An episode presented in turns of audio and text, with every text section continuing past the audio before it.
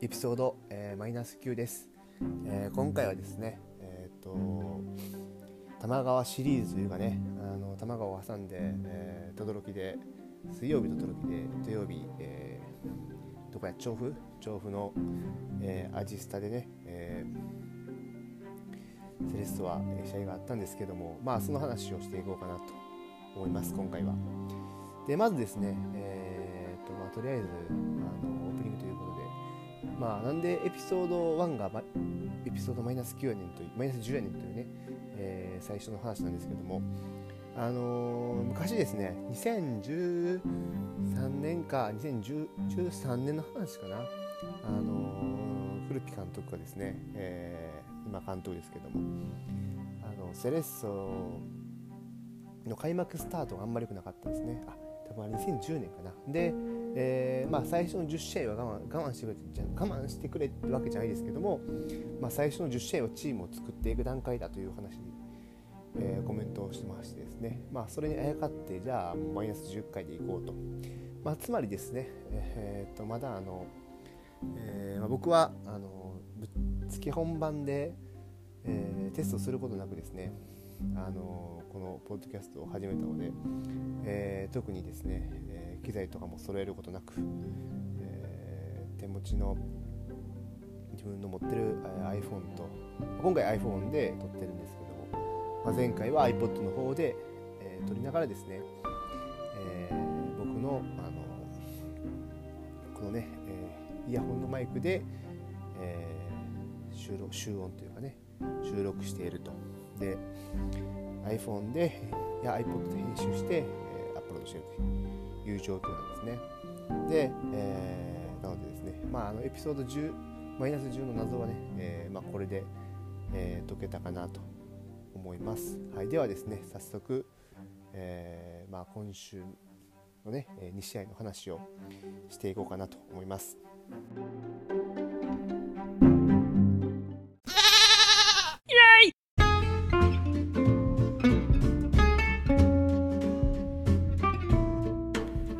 水曜日の、川崎フロンターレの試合の話なんですけども、フロンターレはですね、金曜日に開幕節を行ったんで、中土日月火と中4日で、セレッソは土曜日に試合があったんで中3日と、いうことなんですけども、両チームともに、現状のベストメンバーというかね、ほとんどメンバーいじることなく、臨んだかなと、思います。で、セレッソは、豊川選手とね、奥野選手が、怪我ということでメンバー外になったんで、そこに、フォーメーションを 4-2-3-1 にして、でトップ下に清武選手、左サイドに高木選手で、ボランチに藤田選手というところが、前節からの変更点で、それぐらいだという感じですかね。川崎も、現状ベストメンバーで臨んできたのですごくね、今セレッソのその自分たちの実力を、測るにはね、すごくいい物差しになる試合だったんじゃないかなと、思います。で、結果的に言うとですね、そうですね、結果的にというか、試合の話を、まず軽くおさらいしていくと、先制はセレッソで、これがねやっぱり意外というか、やっぱりセレッソは結構ロースコアで、そうですね、試合の序盤は慎重に入って なかなかね試合が動かないのかなと思ったら、いきなり、先制点が5分に入って、大久保選手のスーパーミドルシュートですよね。でチョン・ソンノン選手の頭の上を越えて、もうファーポストギリギリに入るという、すごい、素晴らしいシュートで、本当スーパーゴールですよね。それで、先制して、で、すぐさま、レアンドロ・ダミアン選手が、右サイドを、パス崩して、山根美希選手のクロスにレアンドロ・ダミアン選手が合わせて、同点で、そこから、給水挟んでやったかな。で、逆にセレッソは今度右サイドを崩して、これまたチョン・ソンノン選手の頭をクロス越えて、その後ろ裏に走った大久保選手が押し込んで、2-1 という形で前半を折り返すと。で、後半なんですけども、後半頭いきなり、後半の頭からね、いきなり、同点に追いつかれて、で結果的にですね、その後勝ち越しを許して、セレッソが、負けると、セレッソが負けるというかね、川崎の勝ちという試合になりました。で、そうですね、試合全体的に言うとですね、やっぱ川崎の方がチームの完成度が高い分引き出しが多かったかなと思います。でセレッソは特に序盤はやり方はハマったんですけども、川崎はどんどんやり方を変えていった中で、自分たちのサッカーっていうのを、それに対して合わせていくことができなかった。で川崎はどんどん自分たちのサッカーを細かい部分を変更していって、セレッソの守り方とかね、守り方に合わせて自分たちがボール支配していって、で結果的に工夫されていったかなという気がします。で、具体的に言うとどういうふうに変更したかっていうと、まずそうですね、セレッソが驚いたのは特に最初のね、前半のそうですね出来は非常に良かったと思います。特に最初の、給水までジョアン・シミッチ選手のポジショニングをケアしながらですね、2人のフォワードが連携して、守りの時は 4-4-4 になって、清武 4-2-3-1 から 4-2-4-2 になって、で清武選手がと大久保選手で前線からプレスかけていくんですけども、この2人が、しっかりとジョアン・シミッチ選手のアンカーのジョアン・シミッチ選手のポジションを切りながらをかけていくと。で、そこでしっかりとね、2人で3人分を大事ケアしているので、そこからうまくペースがはまって、なかなか有効な攻撃がね川崎できなかったと。いい形で、ウイングとねインサイドハーフが絡むことできなくてっていうことだったと思うんですけども、給水からまずですね、ビルドアップの枚数を、3枚プラス1で、ひし形気味に、ちょっと横長のねひし形気味に、配置していくんです。真ん中に、センターバックの1人で、サイドバックはちょっと絞ってちょっと高い位置で、もう片方のセンターバックもそのサイドバックとそのちょうど対角線上になるようにで、ジョアン・シミッチ選手はそのままのポジショニングという形で、セレッソのプレスを回避していくという。で、最終的にですね、ハーフタイムが始まったくらいからは今度、インサイドハーフはどんどんその外に近い位置ですね。前半結構真ん中に寄ってたんですけども、後半から外に高い位置を取ってどんどんサイドを崩していくっていう方針転換してですね、でそこから、三笘選手と家長選手があんまり中に入ることなくですね、どんどんこの、広い位置を取って幅を取って、崩していく。で、サイドで数的優位になったりとか、フリーで三笘選手が前で受けて、仕掛けてくるシーンが多くなって、結局、手がつけれずにね、セレッソ後半も、シュートシーンは作ったんですけどもね、そこまで決定的なシーンも作ることなく、後半は、ゲームを支配されたかなという試合でした。で、前節ね J1 デビューした西尾選手なんですけども、今節はレアンドロ・ダミアン選手相手にね、すごく勉強だったのかなと、自分のマークからね1ゴール1アシストされてるんで、そこに対して、これから、どういうプレーをやっていくのかなっていうのが、非常に楽しみですね。例えばそうですね、1点目なんかも、瀬古選手がね真ん中に立っているので、真ん中というかニアをね完全に立って消してる、ストーン気味に立って消してるので、その瀬古選手とキーパーの間のところかどっちかっていうところでね、相手選手の動き、レアンドロ・ダミアン選手の動きを読めずにね、取れてしまってるのかなと。で、結局ねあれだけのサイズがありながら、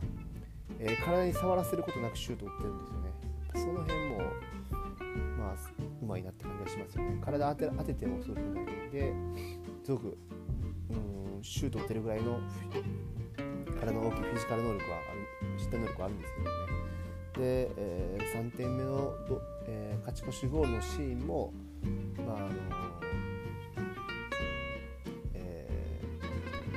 最後レアンドロ・ダミアン選手に背負われてそのまんまあっけなくコスプレをされてしまったっていう決定的なコスプレを、あそこもちょっと足出せたかなっていうね、そのポストプレーダミアン選手足に触れないように、なおかつそのポスト落とすボールのコースに、ね、足を出せたのかじゃないかなとかね、そういうまあそのレベルの高い、予測とか打撃とかそういうところをまあがなんていうかな、まあ、これから先必要になってくるんだっていうところをね感じたんじゃないかなと思います。で前節はまあクリスティアーノ選手相手にね、対人で1対1に対してね自信をすごく持ったと思うんですけども、まあ、今節はそういうところがねすごく、難しかったのかなという気がします。まあ、ただ攻撃に関してはですね、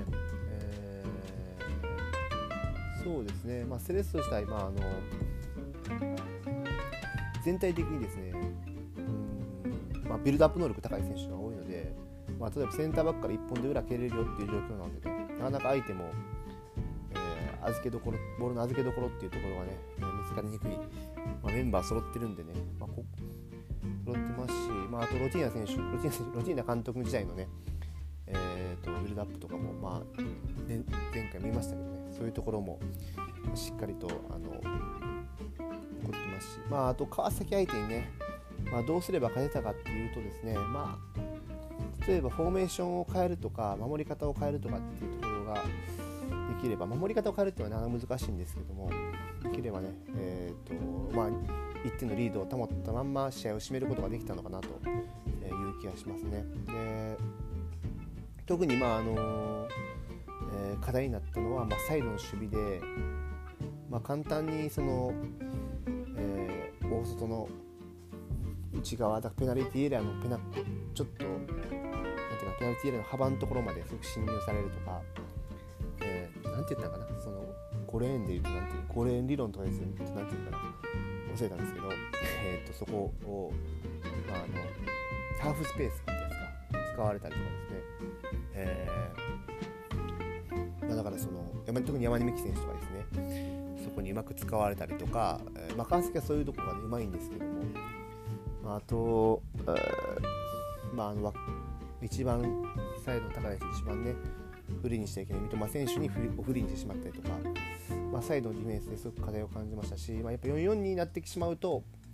4-4-2 で守るとですね、どうしてもサイドが2人になってしまうんですね。そこにインサイドハーフが加わってきて、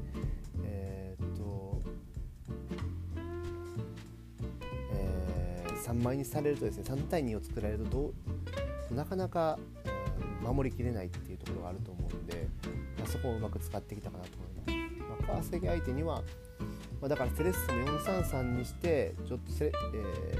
まあ、ウイングとサイドバックプラスインサイドハーフにするかで守るか、それか5バックにして、まあ、センターバックがカバー行きやすい状況を作るか、まあ、あとは、マンツーマン君に守っていくかのと、まあ、この3つ選択肢があると思うんですけども、まあ、やっぱこの辺ができるぐらいまだチームとして成熟できてなかったのが、まあ、範囲だったのかなと思う反面ですね、まあ、前半の45分しっかりと、対等に戦えたっていうところを考えるとですね、まあ、前節から守備面でねプレッシングが改善されてましたし、すごくチームとして希望が持てる、内容というかね、これからどんどん良くなっていけばですね、まあ、上位狙えるんじゃないかなっていう、気がする川崎戦だったかなと、負けたことは残念でしたけども、まあ、ただね、チームとしての関数の差があるんで、まあ、この負けは仕方ないかなと、まあ、相手はこのレベルがね高いし、まあ、そういう意味では、まあ、仕方ないかなと個人的には、思ってます。イエ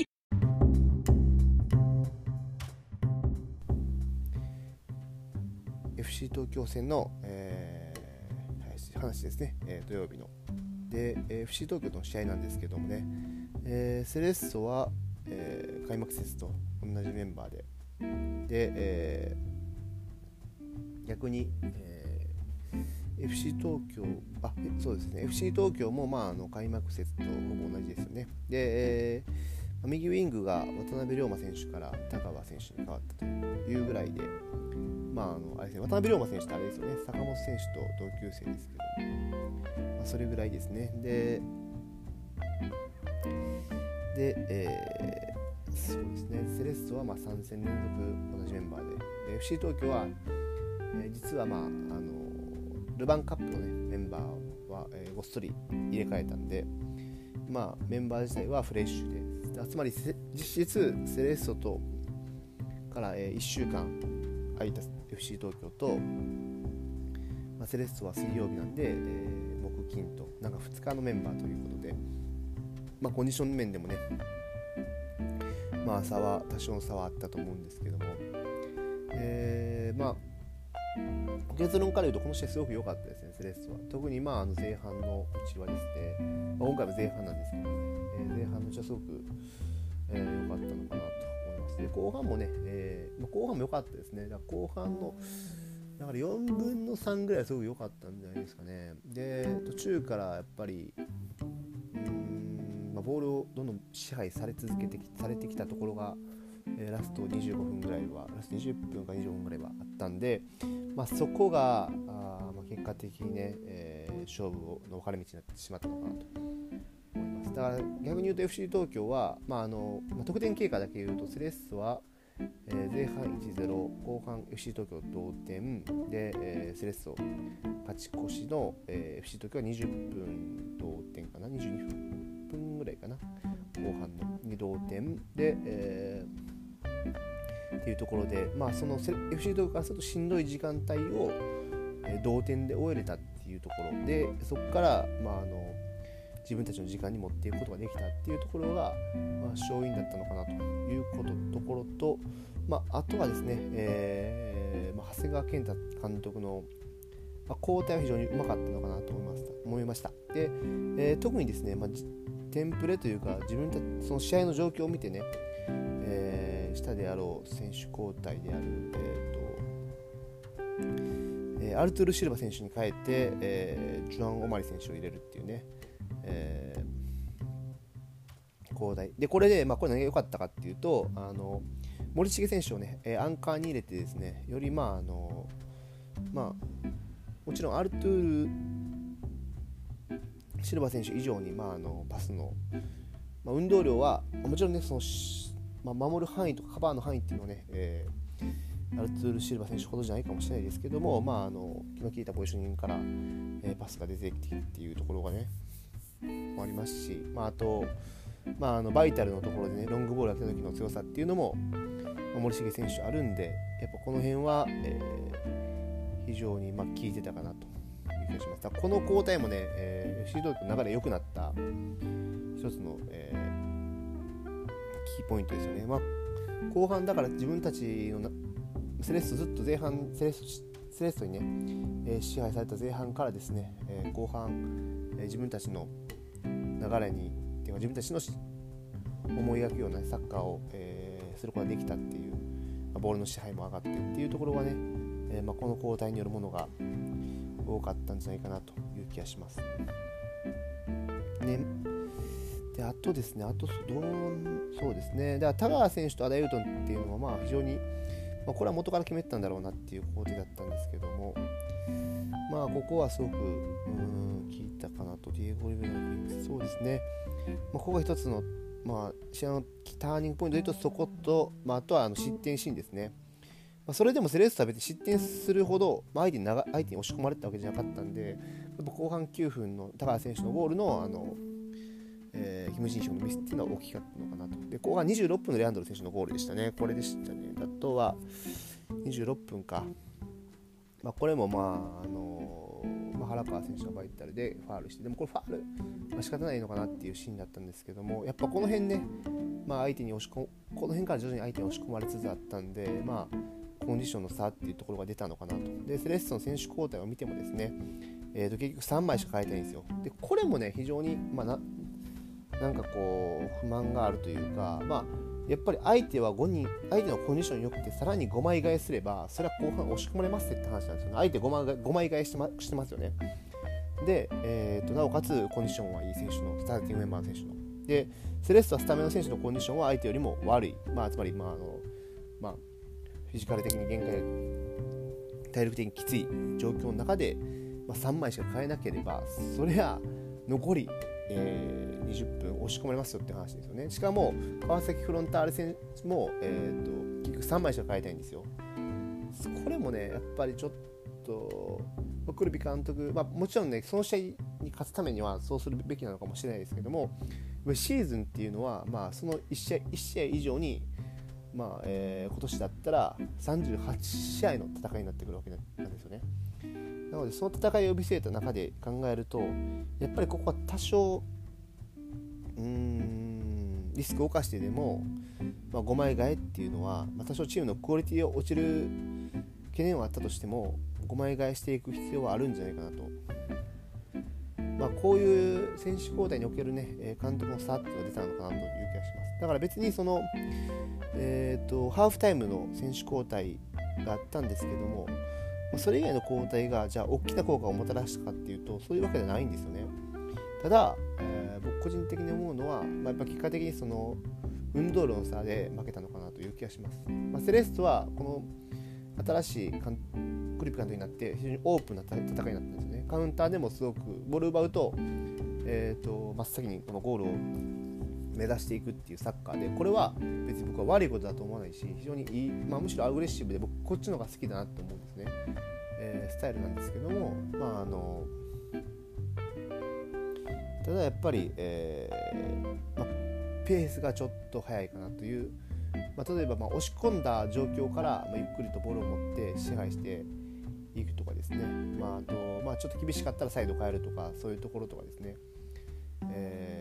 こういうところで元気な人できてたかなと、そういうレベルアップをもう少し、例えば原川選手のポジショニングも、ディフェンスラインに近いところにするのか、それとももう一列相手のフォワードを後ろに取らせるのかで、原川選手がそこに行くのかっていうところとかね、もうそういうところもじゃなくて、例えば落ちてくるところもセンターバック2枚プラスサイドバックでやるのかとかね、いろいろ工夫するところはたくさんあると思うんで、その辺ももう少し、やっていくのかと。基本的にチームのコンセプトとしては僕はいいと思うので、あともうちょっとね、体力面とかフィジカル面とか、あと、ビルドアップの細かいところですね、あとは守り方の細かいところ、プレッシングはもうこれで今の現状で OK だと思うんですけども、そのパターンも、あと2パターン1パターン、1つか2つパターン増やすともっと、相手の攻撃に対して対応できますし、特にですね、細かい小さい修正なら給水で一気にできてしまうので、そういう対応力っていうところがね、今の、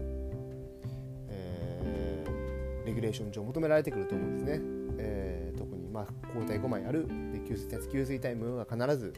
設けられてるってところを考えると、なのでこの辺に対してちゃんとアジャストした采配とかをやっていく必要があるんじゃないかなと思います。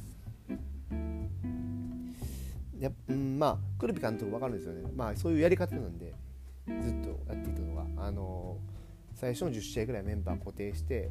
でそこから、いろいろやっていくっていうところが、これまでそういうやり方でやってきたっていうのはあると思うんですけども、でもこのチーム自体は、結構主力はもう昨シーズンからほとんど変わってないので、完成されてると思うんですね。なので、それよりも、どれだけね、クルピカラーを持った昨シーズンいなかった選手っていうのを、プラスアルファできるのかっていうところが、求められてくるかなと思いますしね、その辺も、楽しみにしたいかなと思います。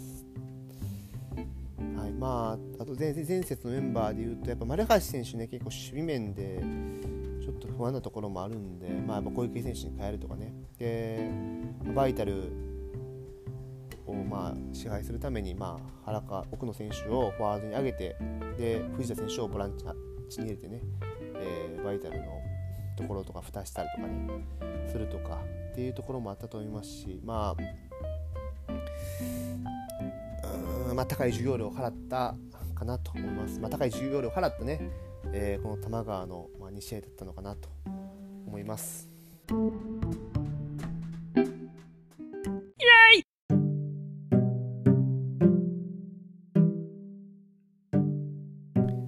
今今節は、セレッソと、セレッソをね玉川シリーズ、の話をしていったんですけども、そのね、3節終わった開幕3節終わった中で、今シーズンでどんなサッカーやっていくのかとかで、どういうところがまだ課題として残ってるのかっていうところがね、いろいろ見えてきたんじゃないかなと思うんですけども、そうですね、昨シーズンよりか良くなった部分っていうのは確実にトランジションの、これは好みの違いっていうのもあるんですけども、僕は個人的にそっちの方が好きで、今のサッカーの方が好きで、切り替えのところがですね、すごくアグレッシブに切り替えていきますし、逆にですね、今シーズンまだまだ、やってほしいなと思うのは、特にサイドの守備とかですね、守備の部分が、前線のねファーストプレスの部分は良くなったんですけども、じゃあそこから先どういう風に守っていくかっていうところをね、バリエーションなり、特にビルドアップもそうですね、ビルドアップと、プレスをもっと細かくやっていかないと、今の J リーグは難しいのかもしれないですよね、2010年とか2013年に比べて。なので、その辺も、期待しつつですね、今月のサッカーを見ていきたいかなと。今月は全然ね、逆にちょっとね、希望上位に行ける希望というかね、まだまだ意外とやるなって感じがしたんで、クルピ意外とやるやんっていう部分とですね、クルピしっかりせよっていう部分両方ともね明確でするんで、やっぱりねチーム全体の 大まかなマネジメントという面ではですね、やっぱこのおっさん、さすが、この道、何年や40からやったとしてもうね、もう30年近いわけですね。40からやったとしてもう79と69とかでしょ、だから30年近くねやってるわけですから、すごくね、30年以上かやってるわけですからね、やっぱりさすがうまく昨シーズンのね、から大きく変えることなくですね、6-4か 7-3 ぐらいで昨シーズンの要素を取り入れながらサッカーをやったかなっていう、6-4 までいかないか、結構楽しみも結構でかいし、でもすごく、昨シーズン引き継ぎながらうまく自分今週のサッカーを作ってきたなっていう反面ね、そうですね、でも、10節犠牲にしていいのかなと、なおかつ過密日程でこんな中で、でルールも違うので本当にこれ大丈夫かなっていう、例えば、誰かが金属疲労で主力に怪我人家族してとか、怪我人が出たりとか、しないのかなっていうところはね、個人的に少し、感じるんですけどもね、あと今シーズンでも、特にセンターバックはですね、やっぱヨニッチ選手ってでかいですよ。本当にセレッソの歴代ナンバーワンのセンターバックなんじゃないですか、僕個人的に思うに。ヨニッチ選手抜けた穴っていうのはでかいんですけども、逆に木本選手の抜けた穴は悪いですけど、進藤選手非常に良かったですし、最後マークちょっとね外しましたけども、外して森重選手にね触られてしまいましたけども、進藤選手とかね、あと西尾選手も出てきて、でそこにチアゴ選手とダンクレ選手が加わるわけですから、センターバックの層っていうのは、すごく厚くなったのかなっていう気はしますし、で、そこから先のねボランチの2列目でフォワードもやっぱり豊川選手と大久保選手はねすごい高いクオリティを持ってるんですけども、それよりも、一つそれに続く選手がね、加藤選手とかね、いますけど、松田力選手もいますけどね、あと藤尾選手とか山田選手にも期待しながらですね、それに続く選手が出てきてほしいなっていう気がします。特にフォワードっていうのは、この5人交代制だとね変えられやすいポジションになってくるわけですよ。なので、そこのね、メンバーをどうしていくかっていうところがね、特にハードに守備面求められてますし、体力の消耗もすごく、スプリントも多くなるんでね、体力の消耗もすごく激しくなるんでね、そういう意味では、ちょっと、この辺特にね、そのボランチより前のポジションの新戦力っていうのを、期待したいかなと思います。個人的にねちょっと松本選手ね、面白いかなっていう気がするんですけども、まあ、まだまだね、新戦力出てきますし、まあ、次が、ホームの、清水エスパルス戦、ここですよね。だから昨シーズンやっぱセレッソがね追い出したように見えるロティーナ監督、10日ですね、ロティーナ監督対、まあ、新しいセレッソで、まあ、どういう展開になるのかね、少し楽しみですね。で、土曜日が、横浜 FC でアウェイの一発でということで、まあ、非常に、まあ、楽しみな、試合がね、続くなと思います。まあ、セレッソ今ですね、個人的にはすごくいいサッカーしてるなと思いますし、まあ課題はありますけども、まだまだ見ていてもいいんじゃないのっていう気がしますね。でやっぱり、ロティーナ監督もね、就任当初は開幕10試合ぐらいかな、全然勝てなかったんですよね。開幕戦は勝ったけども、まあ、そういう意味ではですね、別にクルピ監督が開幕、まあ、1試合目柏戦ラッキーパンチで、まあ、相手退場もあって勝てたっていうところもあるんですけども、2試合結果出なかったぐらいでね、ロティーナが良かったとかっていうのはね、そんなセンスのないこと言っちゃいけませんよと僕は個人的に思いますよね。なのでまあもうしばらくね見ていこうかなと。ちなみにですね、まあ6節なんで、まあ、湘南までだから3月21日の湘南戦までですね、まあ、7試合、行われるわけですけども、まあまあ、その時にはね何か、サッカーが見えてくるんじゃないかなと思いますし、9試合目の、第8節4月6日のね横浜 F ・マリノス戦までには、まあ、何かしらの、まあ、この試合までにはね、まあ、勝てるようになってるんじゃないかなという気は、してるんですけども、まあ、これからねまだまだ始まったばっかりですし目が離せないかなと思います。はい、ではですね、まあ、今回はこの辺で、終わりたいかなと思います。今回も、ご視聴いただいてありがとうございました。わざわざね、ポッドキャストの果ての果てまで来ていただいてですね、ありがとうございます。ではまた次回